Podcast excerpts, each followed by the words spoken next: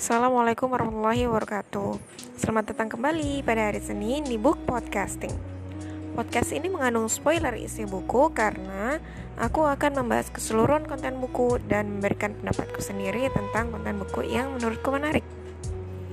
Tak terasa seminggu lagi menuju bulan Ramadan. Nah, tahun lalu penerbit layar menerbitkan buku berjudul Puasa Ramadan.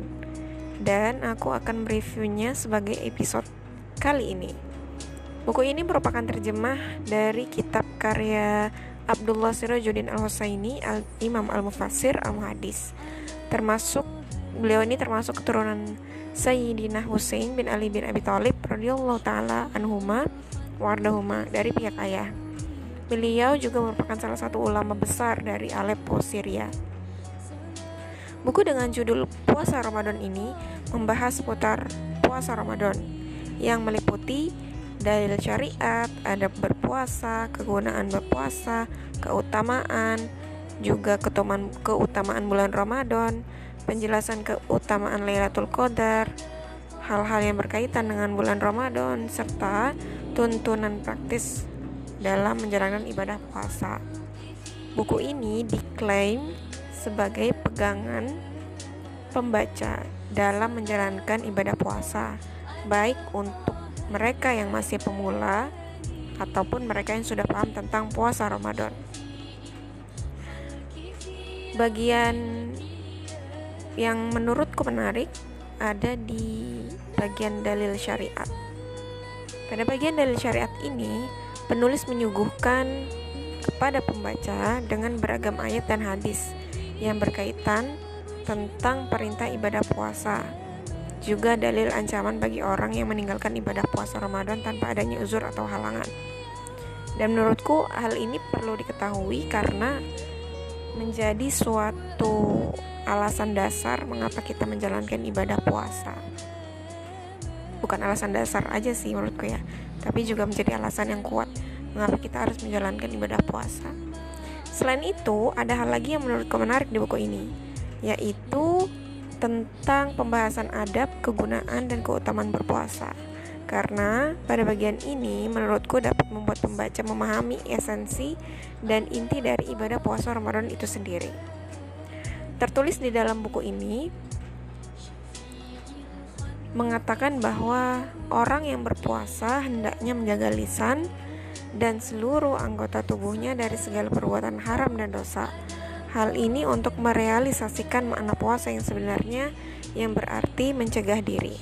Penulis juga menyebutkan bahwa perkara yang harus diperhatikan oleh orang puasa adalah seyogyanya hanya menyibukkan dirinya dengan melaksanakan berbagai macam ibadah, menghabiskan waktunya untuk melakukan amaliyah, ketaatan, baik yang terkait dengan perbuatan hati, tingkah laku, maupun ucapan, serta menghindar sejauh-jauhnya dari segala macam bentuk dosa, baik yang berkaitan dengan hati, anggota tubuh, atau perbuatan, maupun lisan. Juga dianjurkan bagi orang yang berpuasa untuk memperbanyak membaca Al-Quran.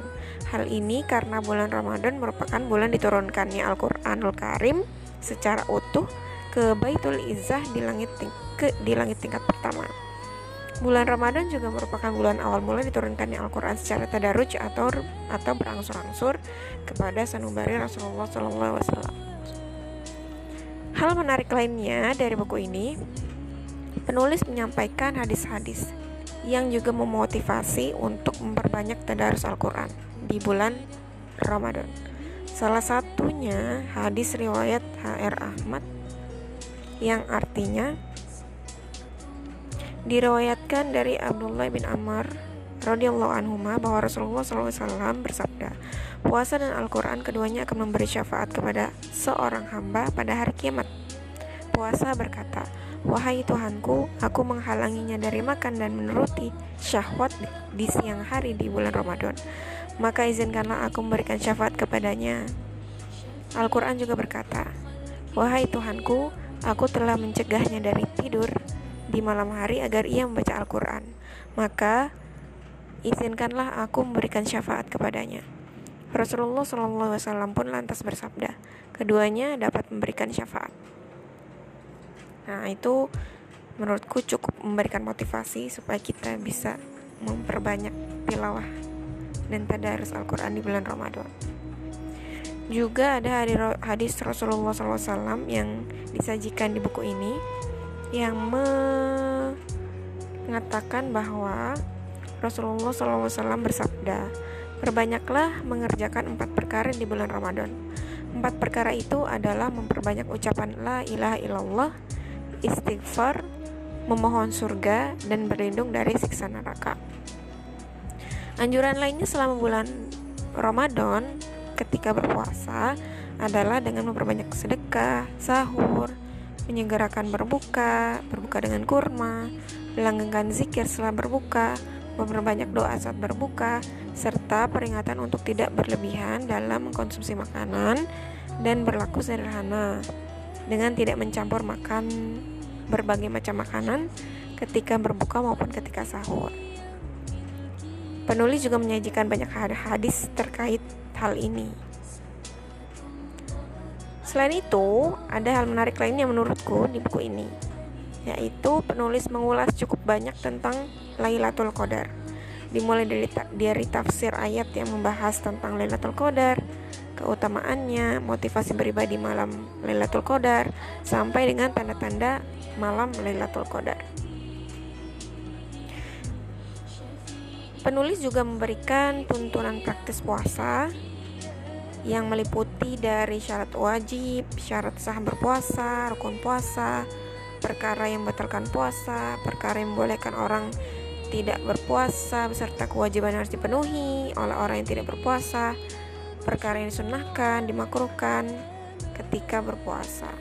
Jadi menurutku buku dengan tebal halaman 112 yang berukuran A5 ini sangat baik untuk dibaca jika teman-teman ingin memahami ibadah pu bulan ibadah puasa Ramadan baik secara ruhiyah dan fisik atau secara syariat. Karena bagiku buku ini memberikan makna tentang pentingnya menjalankan ibadah puasa Ramadan bukan hanya sebatas kewajiban sebagai seorang muslim, tetapi juga memaparkan besarnya hikmah dari menjalankan ibadah puasa di bulan Ramadan. Oke, sekian reviewku dari buku ini. Sebelum menutup episode podcast kali ini, aku mohon maaf lahir batin kepada teman-teman yang masih mendengarkan podcast-podcastku.